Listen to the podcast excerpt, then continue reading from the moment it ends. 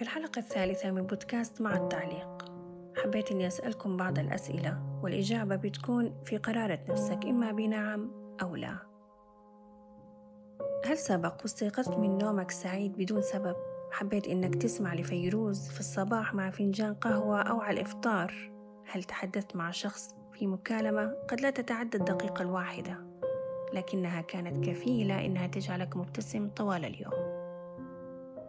قد يكون مشهد من فيلم أو مقطع من أغنية تغير مزاجك للأفضل. أنا معاكم وفاء مكي وبودكاست أدرينالين. في الحياة قد نقابل أشخاص أو تصلنا رسائل صباحية أو مسائية من شخص، هذه الرسالة أو هذا اللقاء كفيل إنه يجعلنا مبتسمين طوال اليوم ويغير مزاجنا للأفضل. أنت الآن قد تشعر بالسعادة بدون سبب. إذا كنت كذلك أو كانت إجاباتك في قرارة نفسك نعم، فأنت إنسان محظوظ جداً، لأن الأدرينالين عندك بحالة جيدة وقد تحسد على ذلك. بعد قراءات متواضعة وبسيطة عن الأدرينالين اكتشفت إنه هرمون عزيز، أو حبيت إني أسميه الهرمون العزيز ببساطة، لأنه يحب الشخص اللي يحبه وينقلب على الشخص إذا ما أعطاه أي قيمة. بمعنى هذا الهرمون هو مركب كيميائي الله رزق فيه جميع البشر بلا استثناء، وفي الحياة من حولنا توجد معززات للسعادة أو معززات لهذا الهرمون. حتى لو كانت هذه المعززات بسيطة جدا ومتواضعة، المطلوب منك فقط إنك تعيشها وتستشعرها. عيش اللحظة وعيش السعادة. في هذه اللحظة سيحبك الأدرينالين ويرتفع ويعطيك شعور سعادة مطلقة. هذه السعادة قد تمتد لساعات أو أيام، مثل أنك تقابل شخص يعزز هذا المركب، أو تتذكر موقف ممكن تكون رائحة عطر تذكرك بلحظة سعيدة قديمة. مؤمنة تماماً أن اللحظات السعيدة حتى لو مر عليها عشرات السنين تبقى كما هي في الذاكرة، لكن هناك منعشات ومعززات لهذه الذكريات، مثل إنك تمر بمكان جميل أو سماعك لمقطع أغنية، أو ممكن تكون زاوية في منزل.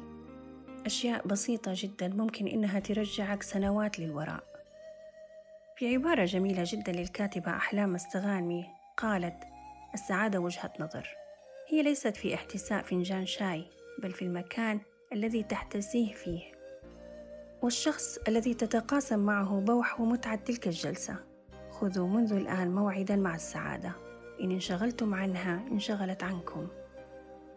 فعلاً لو استشعرنا اللحظات البسيطة الجميلة واستغلينا وجود هذا الهرمون ما دمنا أحياء، لو استغلينا وجود هذا المركب العجيب في أجسادنا طالما إنه الفرصة متاحة، أتوقع إنه نظرتنا لأشياء كثير حولنا راح تتغير، بالذات نظرتنا لأنفسنا.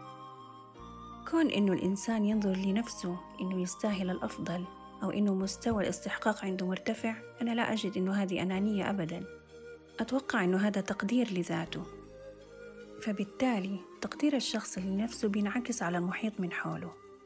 لكن في الجهة الأخرى من المجتمع هناك شيء مستفز ومزعج جداً، هو وجود بعض الأشخاص حولنا مصرين بشدة إنه مستوى الهرمون يبقى منخفض على الدوام بكثرة الشكوى والتذمر، مع وجود النعم والمحفزات حولهم إلا أنهم لا يروها أبداً. وممكن أنه يكون لديهم من المحفزات ليست لدى غيرهم، إلا أنهم في صراع مستمر مع الأدرينالين، مصرين بشدة أنه يبقى منخفض، حتى أصبحت حولهم هالة من الطاقة السلبية المزعجة. دائماً ما أسأل نفسي، ليه كثيرو الشكوى تجدهم دائماً واقعين في المشاكل؟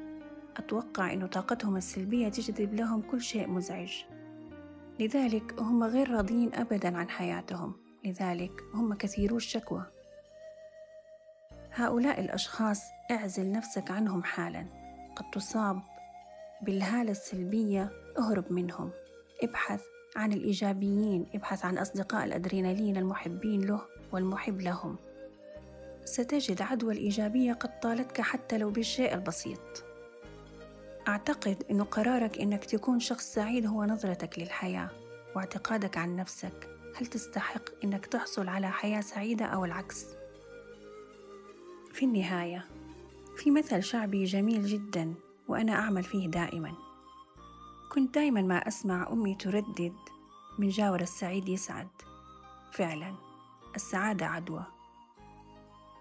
أخيرا أشكر لكم إنكم منحتوني دقائق من يومكم، ومشاركتكم البودكاست لأصدقائكم قد يرفع هرمون الأدرينالين عندي.